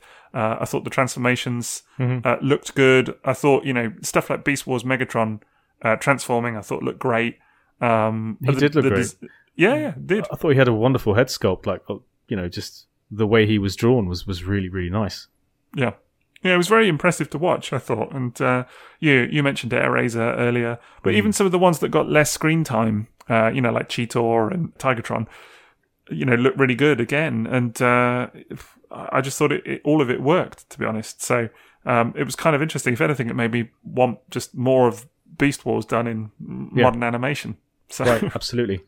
That's what I really liked about it was seeing it, seeing those character designs in better animation. That was more, I don't know, to my taste, just what's more modern animation. Say that. but, but they felt so Care- much more dynamic. careful. You know, they just it's, Careful. there's something about seeing them more refined. I was like, I'll go that far, and I just I really Okay. liked it. I get what you're saying. I do get what you're saying. It's it's more modern, isn't it? For sure. Um, I mean, I actually I love the old animation, and um, will always kind of you know stick stick my neck out for it or whatever. But yeah, I did enjoy seeing it. I thought Dinobot looked great as well. Um, but you know, and again, that I think um, it's kind of almost what you were saying, Maz. I think versus the toys, they s- took the toys for the Beast Wars characters and just slightly stylized them. If anything, that was kind of from based on the what I've seen of the toys. Um, you know, they're they're just not dead ringers for it. They're just like a little bit stylized. Um, but I thought it worked. Um, so the, I wasn't too sure about Optimus's gorilla mode. I will say that was maybe the only one that I was kind of like, "Mm," but you know, generally it was all good. I think Galvatron's nose bothered me a bit. Yeah, And all those lines on him, all those lines on his neck. It looks like he was wearing like a thatched roof around his neck. man, you. I saw your tweet about this before I saw the episode, and it was all I could see. I was Yeah. like, oh man, you just totally ruined it for me. Honestly, when you said he looked looked like he was wearing like a thatched ruff or something, and I was like, as soon as he came on screen, I was like, oh yeah, it really does look like that. Damn. Uh, I just couldn't, I couldn't unsee it. Like removed all threat and menace from him for me. It does. He Uh, looks like a pilgrim or something like that. He's got that, like he's in Little House on the Prairie and running down a hill. He's got that kind of old does. type American vibe. But there's, but there's, I think that's something to do with the models, isn't it? Because Megatron's face is similar. It's got look, it's very, very liney. If you look at his face, it's that kind of one where you kind of want to run, run your thumbnail over it. It's got that kind of texture. It's obviously meant to look like brushed metal, isn't it? But it, it kind of comes across looking like straw almost. It's it's quite a weird one. It's really Um, egregious on Galvatron in particular. Yes, Yes, it is. of all of It them. is. Yeah, yeah, it is. Uh, there was one scene I, I, I quite enjoyed. Amazingly, I had actually forgotten about.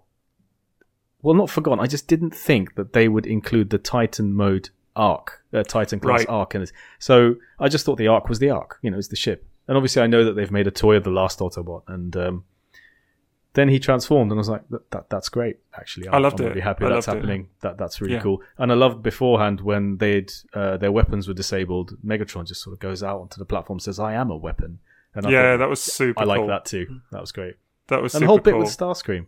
You know, Yes. I thought I liked where his character went in in the series, and I, I liked how he was going to be the one who could hear Unicron, and and then he was screaming at them to not go through the the gate. And yeah, like I said, I, I would have loved it to end there. He had a really good arc. Starscream. Yes. Yeah, that it was, it was very much like he mentions it, doesn't he? That he feels almost like a he's been abused, doesn't he? He's got like a very abusive sort of background, and then he he takes control for himself at the end, and I really like that. He kind of, you know, he's not a victim. That's how he sort of plays himself, isn't he? That's what he mm. realizes at the end. I liked fly. it a lot. I I, um, I wrote an article on Kingdom. Uh, when was it? Like a month or so ago. And actually, Starscream was one of the bits that I said really worked for me because I just like I like the fact that he was still him. He was still Starscream. He was still a treacherous, you know, bastard or whatever. But there was almost a reason for him being treacherous. You know, it wasn't just his own self interest. Like there was a bit of that obviously at the start, but then as soon as he finds out about the threat of Unicron. I just thought it worked, like how looming that presence was. Um, I also felt that actually Unicron worked for me as a kind of uh, kind of background presence as well. I feel like Unicron is a, a little bit overused in Transformers Hmm. media these days, but here it worked because they kept him just in the background. You know, Yeah. they they didn't overdo it. Proper menacing too. Yes, very menacing. It's really nicely done. Where I was actually worried at the end of that, what I thought was the last episode, like it all seems good now, but that's still waiting. Yeah. Whereas at the end of the last episode, I almost didn't think that it was going to be that big of a deal that he would turn up. But I don't know, somehow the way he was represented up to that penultimate episode was more impressive. Hey, one more thing. Is it just my imagination, or was there a lot of people always hiding and eavesdropping on others during the series? Was there always someone had overheard something someone had said, whether it was in the ship or in the forest or something? There's always someone. Yeah, I guess so. Just a lot of you know out and out discussing your plans and earshot of other people. Uh, yeah. Yeah. It's weird because it either veers from that or to everybody shouting. You know, there's a lot, there's constantly arguing and stuff. There's a funny moment at the start, you know, where the, like, the Beast Wars cast just burst into the ark and start fighting. And you're like, that's the kind of, it's kind of like that. Like, they either have one mode or the other. They're all like sneaking around and spying or the yelling. Because that always strikes me in TV shows and films when characters do that. Their first interactions, classic comic thing, is they just start fighting, even Yeah. though if the only things they have are in common. And it's like, it's like they've just seen the ark crash and their first instinct is to just run on board and beat up whoever's on it. Like, imagine if a bus crashed outside your house and your first instinct was, I better get on there and drop kick the driver. That's, that's what they're doing. It, it's just like, where does this come from? There was a bit of that. It was kind of like when they were all fighting and stuff, uh, the Maximals and the Autobots. It was a bit like, just have a conversation, lads. All right, do you know what I mean? Chill it off. It was. Do you not think you would clothesline the driver instead of a dropkick? Maybe, man. If that's your go-to, you know, pro wrestling move of choice, then uh, yeah. why not? Why not? So- Inextricably tied to Transformers fiction of the past. I don't know something. Yeah, yeah, absolutely. So it would have been fun to see for sure. Uh, yeah, I, I- that that scene was a bit ridiculous in that regard. I guess it was the whole thing, wasn't it, that they thought that he was Nemesis Prime, not Optimus Prime. But how would they have known? But he was red. Yeah, And he was inside the ark when it crashed. They couldn't see through it as it was crashing. Like, how would they have known? true, true, true, true. I did like Rattrap though in the in the cabling and stuff underneath when was it Wheeljack spots him and he like freaks out. I thought that was brilliant. I really like that. Yeah, yeah, it was cool. It was a good way to introduce the Maximals and kind of made them seem a little bit distinct. I thought they really kind of stole the show with that. I also loved their kind of heroic moment, you know, when it was kind of like they they've got to get the Ark up in the sky and all of that, and the Nemesis is attacking, but it's the Beast Wars guys that like go on the offensive with Blackarachnia as well, which I thought was really nice how they kind of got all of them together. Um, you know, and they kind of go off and save the day. I thought that was really cool. Uh, that they got the kind of moment to shine. And She stuff. was really So, good. She, had She was a really great. Yeah, yeah, I agree Yeah. with that. Yeah. Really good. Her Dinobot and Starscream together were fantastic. That was a cool little. Yeah, cool little trio. And again, the voice acting I thought was really good. Um, you know, and and at no point was I sitting there going, "Oh, you know, I wish we had Venus Terzo back," you know, from the original series, because um, as much as I do love that that voice acting, you know, this felt distinct in its way. It was, you know, it's its own thing. I wasn't trying to compare it. So, um, so yeah. But I think it in in a funny way. My only issue with some of the voice acting is when they try and do a bit of an impersonation of something that's come in the past, and then it's just not as successful. So I think actually with Megatron, Beast Wars, I didn't mind it being different at all.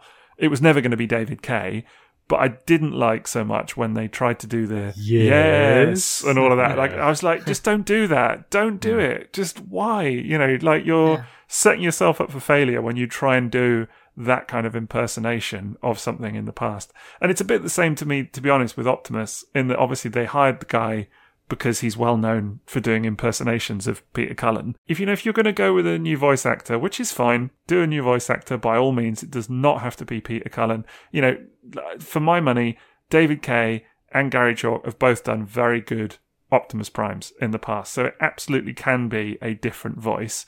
Um, but it doesn't work for me so much when you hire someone and have them impersonate what's come previously. That's my only bugbear with it. Like, if you're going to do it different, just do it different. I bet it's the guy who did the stand, you know, that MP1. that, that American I bet it's that, That- guy. Oh, oh, MP1 is it? Yeah, Yeah. that's just for you, Maz. I like Oh, leaving oh, out MP1. letters Yeah, exactly. from the front of numbers. oh, oh, MP1. Oh, oh.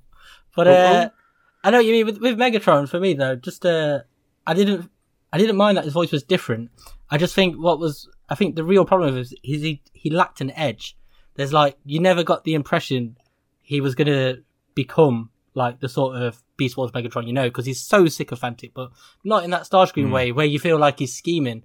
Because there's never, because when it started, I thought, ah, he's going to have a plan or something. There's going to be something where he's, even if he's, you know, loyal to Megatron now, he's going to have some plan for his own glory. But it, there's never any hint of that. In fact, it almost goes the other way where you feel like he becomes more of a zealot as it goes along. Hmm. And I just, I just felt that's what was sort of lacking from his character because he's not even like Rasputin-esque because Rasputin, that sort of character has an angle and Beast Wars Megatron never really did. And it just was such a weird take that just felt so jarring because they could have done a different voice. That's fine. But it's Yeah, just, he was more nutter than villain, wasn't he? yeah, he was, he was just like Starscream without the treachery. He just really like, every, he's almost like Soundwave. He's got that kind of, he'll do anything Megatron tells him to do. He only cares about Megatron. He's got that kind of, and just, it just didn't feel like, I don't know, he didn't feel like he stood out as a result. He just felt like another one of a minion, so to speak. He looked super cool in animation. That's the that's the best thing to say about it. I, mm. I really loved, and, and you know, like seeing the the fight scene with him and Dinobot, stuff like that. Seeing him taking on, uh, you know, the guys in the final episode, mm. all of that. I thought looked fantastic. So that's yeah, something. agreed. Agreed. Every time he transformed and charged the screen as a T Rex, because I think he does it a couple of times, and it's just brilliant. With his mouth open, it's just like, wow, mm. that's cool. It's nice. Yeah. That's what these shows are great for. They get you give you these moments, these things you really want to see, like that, and you're like, mm. this is just cool. A brave new world awaits us. You could have been a part of it, but you threw it all away. At least I still have my honor. So we've talked a little bit, or kind of hinted about toys, and uh, feels relevant to talk about toys on the Toycast. And uh, of course, uh, we've already kind of said that it's quite strange how some of the cartoon deviates from the toy line to some extent. Uh, I don't mind that personally; like I think that's fine. But it does feel like the strategy here was quite strange, given that the cartoon models, particularly for the G1 cast, are so toyetic. You know, to then not represent the toy line to a fairly large degree is is quite weird, isn't it? I mean, let's deal with the elephant in the room, which is that there are so many Earth mode transformers in the toy line, and yet they only make it to prehistoric Earth, not to current day Earth. I mean, what what's the logic there? I don't know. It feels like there's a. I think the toy lines must have their own sort of fiction that fictional story that works sort of internally, but we don't know about because you see with characters like Rodimus Prime show up and he's doing the Doctor Strange sort of green summoning time travel sort of stuff and there's a lot of that and it, that was the same in um, like Titans Return and Combiner Wars. They had their own toy line fiction that wasn't the fiction you saw on the TV show they made. It was always different. And so I think that's what's going on with the toy line. It, I don't think it's bound to the show. I think they, they just had the same name and some of the same toys. No, they've got different agendas completely. That like they are co- accomplishing completely different things and almost for different audiences. The show is supposed to bring in new people to watch Transformers and get into Transformers and maybe then buy Transformers and become fans. Whereas the toy line obviously is nodding vigorously towards established collectors, you know, and things like that. It's interesting you say that though, because when you look at the Netflix show, it feels very much like it's geared toward adults and a, that kind of audience of Transformers fans that already exists. Whereas the toys also feel like they're doing that with the character choice of all the Generation 1 mm-hmm. characters in very G1 modes. And it's like you've got these two things doing the same things but differently almost. And it's just serving the same crowd but really differently. That's kind of my thing. and That's why I think it's a bit strange. Is that it's not like one of them is going after kids as such, and and you know, kind of not kind of ignoring, if you like, ad- adult collectors or people that grew up on G1 or Beast Wars or whatever. They, they're both doing it, but just very differently. And I guess it's weird to not see stuff like Rodimus Prime in the cartoon as one example. You know, or all of these Earth modes and everything that they've got. Um, I, it is kind of strange to have a whole sector of the, you know, whole section of the trilogy called Earthrise that doesn't feature Earth at all. Do you know what I mean? I mean, like literally, Earth crops up in the last thirty seconds of the six episodes in Earthrise. Um, you know, which is really weird. I guess it's strange because clearly there was a kind of, uh, you know, an idea of how the three parts of a trilogy could move forward. You know, which would involve them getting to Earth at some point uh, in the present day. But it just kind of never happened, and obviously the the writers of the show kind of took it their own way. Um, and I, I don't mind that at all. But How, how would they have incorporated the Beast Wars cast if they had included present day Earth? Well, I mean, I, I guess the thing to say is that there's no. I mean, that you'd be completely rewriting the show, but I've never felt that there's a need for necessarily the Beast Wars cast to be on prehistoric Earth. Do you know what I mean? I don't think So, you need. so that's have what makes me think that they probably did not have the scope and the time to rewrite those characters into a consistent setting with what the toy line was called and what's been established by the toy line names. That's why I think it had to be different because they're putting in these characters. Yes, they're coming out in the toy line, but they exist in prehistoric Earth. There probably just wasn't time to create a new setting for all of this to make sense. This is hmm. sort of the weird thing with this, though, is because like when you see like the Beast Wars cast and stuff in the marketing materials, it looks very much like the Autobots have gone back in time. That's hmm. the impression you get from that stuff is there's time travel involved, and they've come back from modern day Earth in the Optimus Prime is a truck, Soundwave is a tape player, and you know Well, you're still getting that trucks. with uh, Kingdom stock photography, aren't you? Like the recent Kingdom Road Rage is standing on volcanic ground, which just screams prehistoric Earth, doesn't it? Yeah, but even the the original Kingdom art poster was of like Optimus Prime, and then the Beast Wars cast around him. But it, the implication looked like they they jumped back in time, and because that toy line is as much as there's Beast Wars characters in it, there are just as many like G1 characters. Like, Yeah. there are Optimus Prime's back as a truck twice, even though it's one's an Earthrise toy, but then there's also the core one. Then you've got Tiny Core Soundwave, you've got Tracks, Warpath, all the I think Slammers come in from Metroplex and stuff like that, and it's it the those toy lines feel like they're still continuing generations, but they're filling out G1, but also adding in Beast Wars. Whereas the show, I don't know, it feels like it's going for a different thing, but with the same toys. Didn't we get Inferno in Kingdom as well? Like Earth Mode. Inferno. Yeah. Huffer. Grapple and And- Earthrise. And Movie Also, Cyclonus, yeah. Yeah. which is my favourite Kingdom toy. I guess what's weird for me is that it's almost like they took the toys from Siege and then wrote three seasons hmm. about them, but called it W- WFC, you know, called it Earthrise and Kingdom, but then just introduced the Beast Wars cast. And that's basically what you get, is it's the Siege cast, the Siege toys represented in all three seasons apart from Beast Wars. And that's why it's strange. Just in terms of how it represents the, the, um, uh, you know, the overall trilogy of toys, if you like. How could the scope ever have been bigger when you're looking at six episodes per series?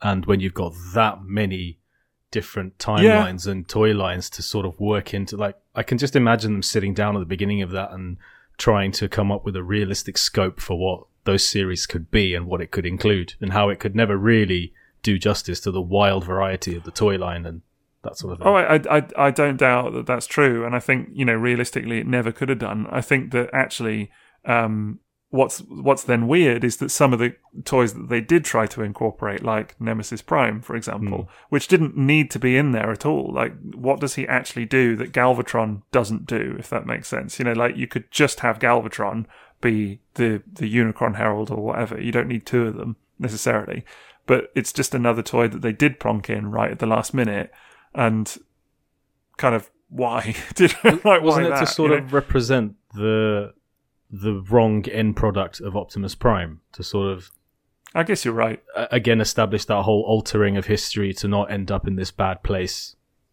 I guess you're right. Yeah.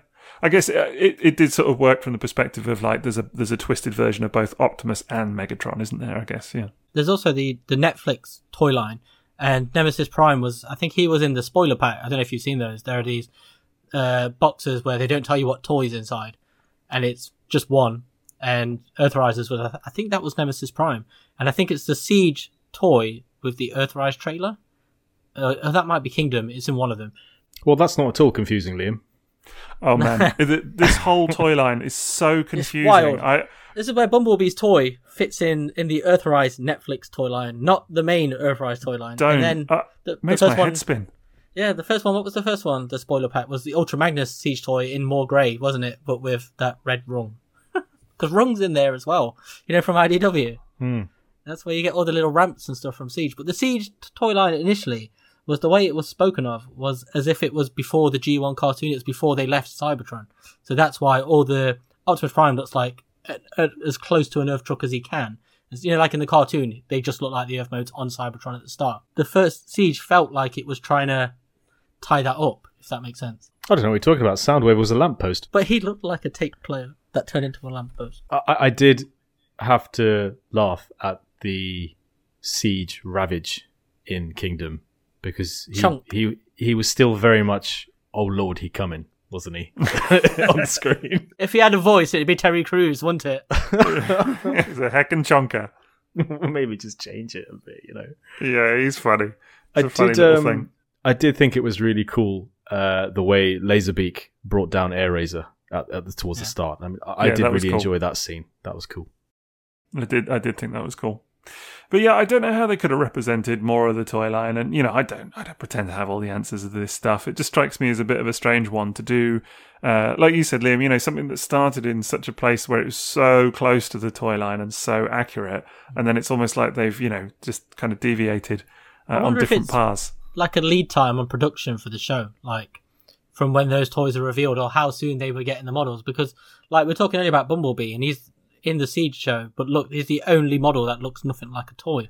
So it's very rare that they did anything else. So maybe they just had those original Siege models, and they were making, they must have been making Kingdom and Earthrise Yeah, instantly afterwards. they've you know, finished each one. Yeah. Th- think of the the bandwidth and lead time required to then create a whole new animation model off those Yeah. CAD Yeah, files yeah. for for updated things that maybe the toys are just coming out onto the market now, and it's that it's completely understandable. I think. Okay, I've got it. Here's how you do it, right? Here's how you make a cartoon that features all of those toys. This is what you do. So, firstly, 2D animation. So, you know, old school. And, uh, but then just do it in an RID 2001 style where you get like Megatron and he's suddenly like, aha, but here are my fossilizers. And then suddenly the fossilizers like come out of nowhere and they're all like, fossilizers go. And then suddenly they're doing their thing and you get a little montage with stuff flying in off the screen and like all of that. And, you know, suddenly they're combined and then someone else says, oh no, it's, you know, so and so. And they're doing their thing. And you just throw them all in there and get them to announce themselves and just like have a big battle. And I don't know, that would be kind of fun. I would love that. Be like, oh no, it's Bonio and Juliet. exactly. Do you know what I mean? That's another thing though. Like the fossilizers form such a major part of that Excuse Kingdom me. toy line. Excuse me. We've just had Bonio and Juliet. Where did that come from? Have you been sitting on that all night? Did you just come up with that? Literally just popped into my head when Sixo said fossilizers as we were talking about it. That's- I don't know. Bonio and Juliet. I'm just thinking of R- Arcee palling about with Springer's corpse, but as a dinosaur. There's a, there's a t-shirt for you. Right. But there's, there's like fossilizers. They're such a part of that toy line. But that's what I mean. And something like the RID 2001 cartoon would have just gone balls to the wall with just getting all that stuff represented on screen, right? Like it would have just gone for it. Uh, it would have just been like fossilizers everywhere, transforming every two seconds. I'd completely forgotten about the fossilizer till you mentioned them though. So that Yeah. that's how weird that like watching the show, it completely a non-entity because they're not in it. How are you going to do that show and not have fossilizers turn up, right? Like that's my only thing. Like I did enjoy Kingdom, but and it, it's quite a serious show in its way. But part of me did kind of miss the kind of levity of like just some of these like really mad toy concepts having to be explained. Do you know what I mean? like the way that the way that Just not sure Bonio and Juliet is the way to do it. well, maybe not for a kids show, but once again, get Liam to write the show. That's all I'm saying. I'm telling you. Netflix, if you want a pole position or Jayce and the Wheeled Warriors reboot, come to me. Good lord.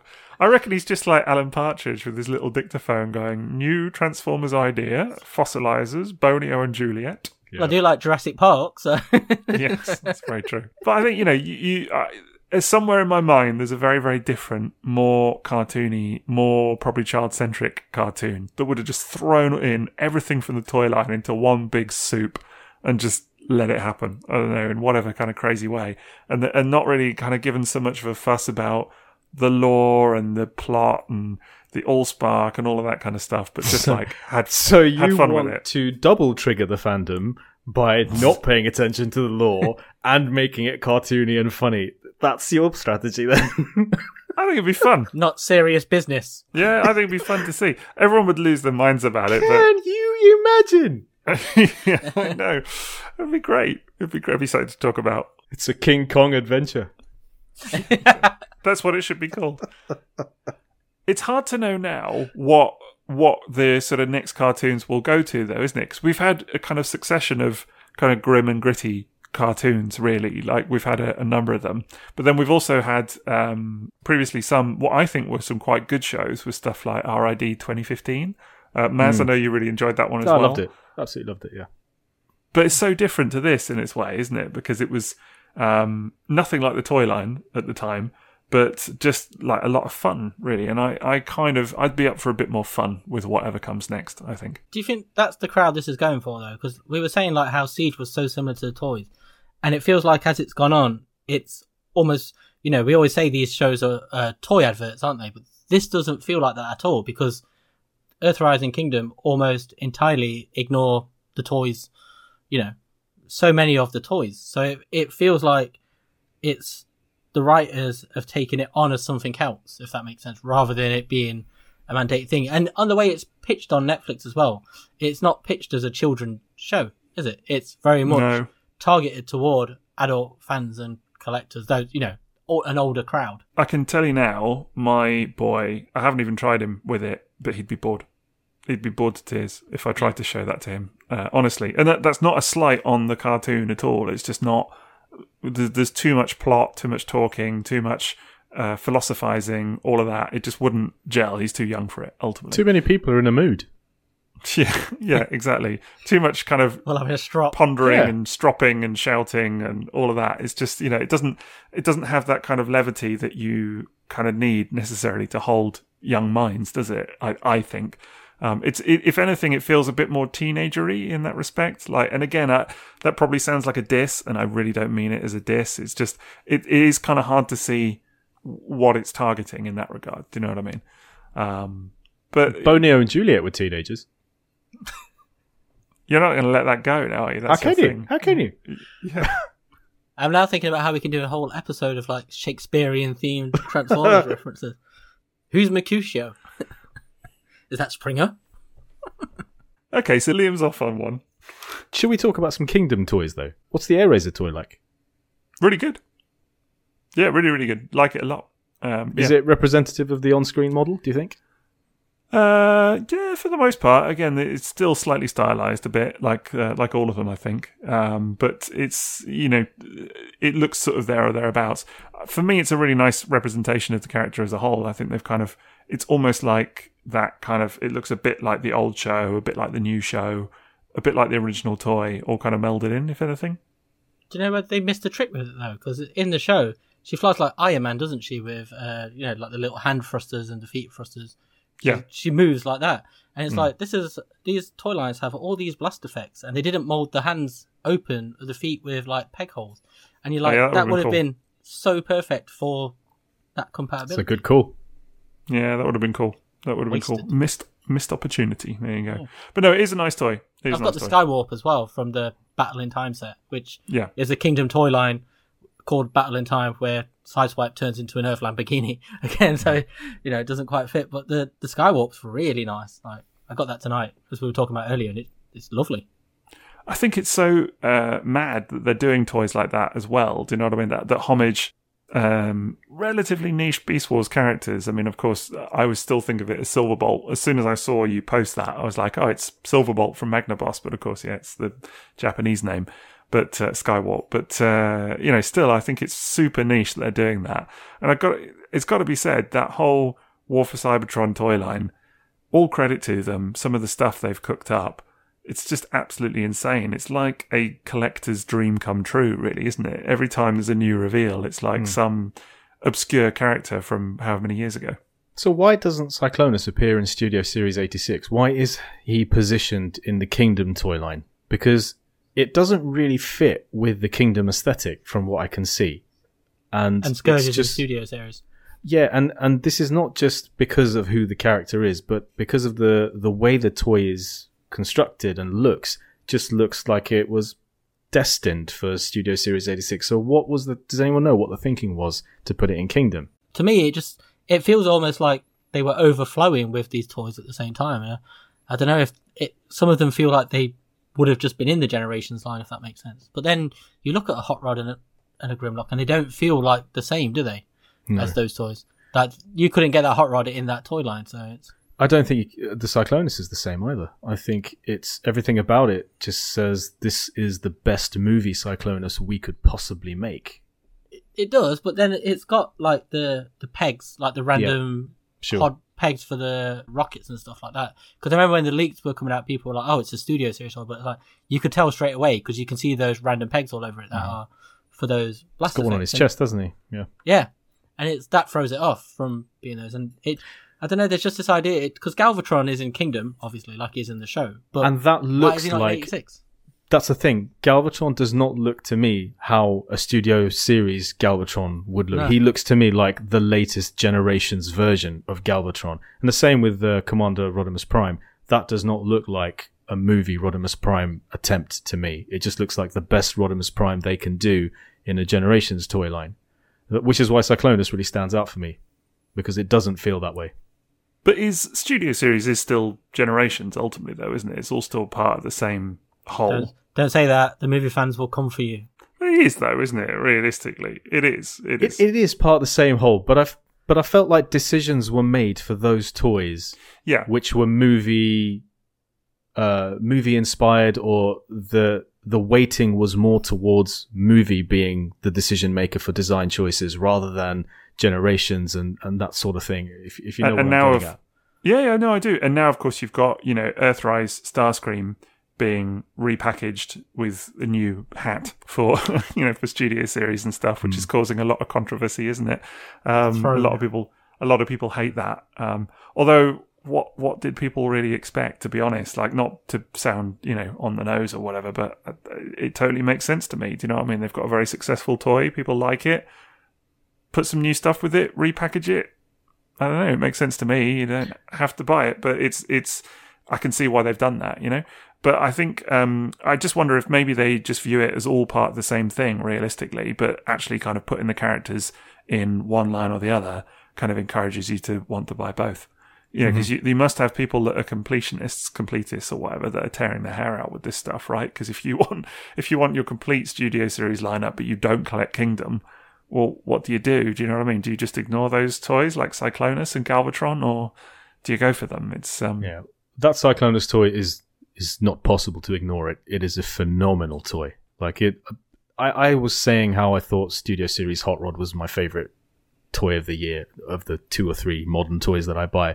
But i'm actually thinking in hindsight because I, sold my cyclonus and now i'm thinking i actually really missed that toy.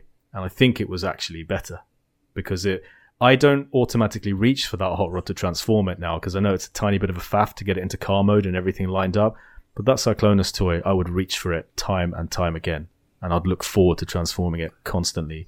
It was a remarkably good toy, and it is just a phenomenal toy. I could honestly, happily never transform Studio Series Hot Rod ever again at this point. You've had to do it a Um, few times recently, though. hadn't you? Oh man, That's why I bought two to save myself. Yeah, well, it's just it's just my boy is currently it's his current fascination. Absolutely loves that toy, which is great. That and Earthrise Optimus, he can transform Optimus no problem. Um, so that's all good. But Hot Rod is just for some reason he just has a little bit of difficulty with getting it into the car mode. And then again, like with the going back into the robot mode, it's the spinning around and stuff of the chest that he's he's just a bit like, what? What is happening here? So I've had to do it. I mean, in the last week alone, several dozen times. I don't know, but which I, I know it's like first world problems and all. Do you know? What, I mean? What a terrible problem for a Transformers collector. But I'm just kind of like now I'm at the stage of like, hey, do you want do you want to look at this latest three zero effort or something like that? Doesn't transform. you know, it's really fun. Let's have a look at that one, shall we?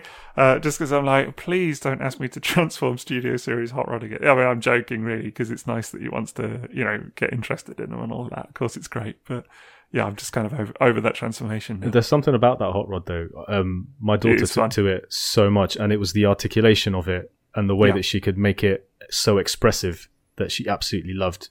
Um, it- it's a really tremendous toy on so many different levels. He, he loves it. He absolutely loves it. Which is yeah, it's a great toy. Yeah, the for sure. proportions on it are incredible. Like it, Yeah, yeah, it doesn't yeah. have at any point you look at it and it feels like, you know, like a lot of Transformers. Even when they've got good proportions, there's still a box in there somewhere, and there are little bits that sort of hide stuff. Whereas this doesn't feel Some like that kind of compromise, Like, yeah. yeah. Whereas the the Rodimus Prime is really nice as well. Just to get that. there. Well, it was nice to see that the on-screen depiction of Kingdom Galvatron had feet. That was good. because I think that's important for a robot and a general But humanoid shaped. That looks so different to the Kingdom toy as well, though. That's another one where Massively. the animation model is Jeez, yeah. not that toy, and Yeah. like he looks like really sort of stretched and different, doesn't he? It's not. He, he was very stylized. stylized, very kind of um, yeah, elongated and, and lanky almost. But um, but it worked for me. I did. Other than the fact that he looked like he was wearing a uh, a, a straw ruff. A uh, you know. a straw bib. Yeah, exactly. Other than that, quite liked it. Unleash the power of the animal kingdom. With new Transformers Kingdom figures, convert from beast to robot mode and rule the battle. Two epic worlds collide with new Transformers Kingdom figures, each sold separately. Right, so of course, lots of discussion to be had on Kingdom, and uh, you know, realistically speaking, you know, there's only so much that we can talk about in one episode. So if there are things that you think we've not covered today and would like to hear more about in the future, just let us know. Uh, but for today, what was the kind of final verdict then, gentlemen, on Transformers Kingdom? Did we like it? Not like it? What do you think? I liked it a lot more than I thought I would, uh, but with obviously all the caveats that we've talked about. So, I mean, I, I would watch it again. I think, Okay, that's good. That's a good sign. and it So- made me want toys, which is ultimately my entire existence with Transformers. So, yeah, exactly. job done, I guess. In a, in a very real way, that's a metric of success for a Transformers show, isn't it? If it makes you want to buy the toys, then it's not. It can't be all that bad, can it? So, uh, Liam, I think coming out of Siege and Earthrise, I went into this with such low expectations where it was a rare time with a Transformers cartoon I wasn't actually looking forward to. There was a bit of like, oh, but I was gonna, oh, always gonna watch it just to see if it was like a train wreck or anything. But um, yeah, actually, I thought it was all right, and I and I would actually go as far as to say I enjoyed it. So um, yeah, there was that, and I've got to shout out the guys on the the Transformers the Show podcast on YouTube because they had me on. So Andy, Paul, JB, that other guy whose name I can't remember was that real messy desk. I think his name was Roddy Piper or something like that. Bonio. yeah, Bonio. But um, they asked, we were talking about it on there, and it was the first day it came out, and I was quite dismissive because I hadn't enjoyed it, and I gave it a four out of ten. And in hindsight, I regret that now because I think it's definitely a solid five at the worst, or maybe maybe a six. So, I yeah, and in the end, I enjoyed it because the Beast Wars cast really carry it, and there a lot of Yeah. things to like in there. I think it's a bit the same for me, to be honest. I was kind of like I went into it genuinely with a slight sense of dread, but curiosity to see, and it was really just because it had the Beast Wars. Uh, cast in it I wanted to see it, and I, I feel like it hugely benefited from that change in setting. Um, my wife and I had watched all of Earthrise and Siege, uh, well, Siege and Earthrise, I should say, together, and she literally was just so tapped out by that point. Do you know what I mean? When it going into Kingdom, but actually, I really enjoyed it, and I think on the whole, it's got major faults. It's not perfect by any means, but it's not bad, really. In, in, in the grand scheme of Transformers media, there's been worse. Do you know what I mean? Let's say that. And of course, if there are things that we haven't mentioned today, just let us know on social media if you think there's anything that we've missed, because it's by no means a comprehensive take on all the toy line and the cartoon and everything. Uh, but do let us know. We are on Twitter and Instagram as triple underscore takeover, at triple underscore takeover. And we're on Facebook as well at just at Triple Takeover, just for a little bit of confusion there for you. We're also on Patreon at Triple Takeover as well. Uh, and if you do want to support the podcast, then you can. You can go to Patreon for all kinds of great perks. We've now got quite a few Patreons actually. We only launched it a couple of months ago and it's doing really well, so that's very exciting. Lots of uh, hopefully happy patrons as they're called uh, all kinds of great perks you can get early access to episodes so you get them a full what is it like five days early uh, like that, you yeah. get uh, yeah, you, you in one of the higher tiers, you get what I think is the best perk of all. You get access to exclusive mini-sodes, which we record uh, as frequently as we do the main episodes. Anyway, we do all kinds of little weird and wonderful topics. Uh, you get to vote on things, you all kinds of great stuff, outtakes, loads of it, absolutely brilliant. So do get yourself signed up on there if you want more of us talking. If you can handle such a thing, then check out our Patreon at Triple Takeover. And Maz, we've got a bit of a, a shout out, don't we, for some of the old butlers, Sixo's butlers? Yeah, for anyone who uh, signs up as a Sixo's Butler tier patron, uh, we do a shout out on the show. So I want to thank Nick, Jonathan False Logic Howard, Dean Watts, Danny Roberts, Chris C137, Andy, Cannon, Preston, Brian Fox, Chris, Billy Ho, Spider Father, Adam Shoemaker, Zachary Blader, and Timu Toivonen. So you can see there's quite a few people who reckon it's worth it.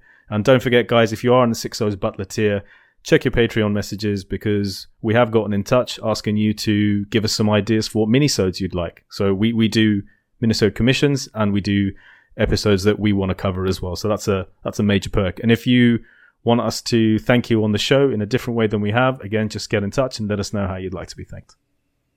There's something immensely satisfying about hearing you reading off that list of names. I don't know what it is, but every time you do it, I just take a, a slight bit of delight in it. I don't know why. So Well, we've got we've got one six O's butler who keeps signing up and then deleting every time it gets to time to pay. Uh, What a- what I'd, a I'd be really happy if That person needs yeah, if that prat doesn't come back. I'd be really happy.